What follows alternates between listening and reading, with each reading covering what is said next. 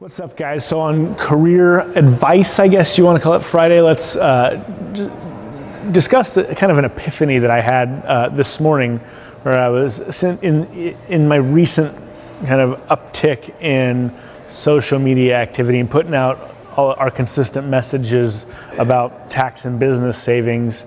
Uh, and also, me recently losing 30 ish pounds uh, through changing my fitness and nutrition I've had a lot of people reach out to me saying, dude, I'm so stoked with what you're doing right now. It's inspiring. And, and for me, that feels awesome to get, get that m- message.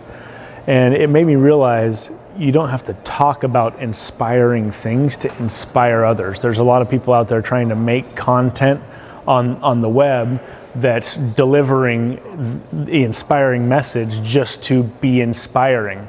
Instead, live an inspiring life and you'll inspire others by doing that. So when you're thinking about you making your way in the world and kind of if you're wanting to build a personal brand, instead of trying to just create an inspiring message even though you've never done anything with it, and this is something that you know people who have accomplished try to preach this. Don't don't fake it till you make it because people's BS raters are super high.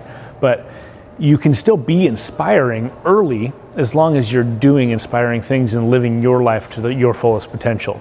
Hope you found that helpful, and we'll see you next time. Shady, baby, I'm hot, like the prodigal son.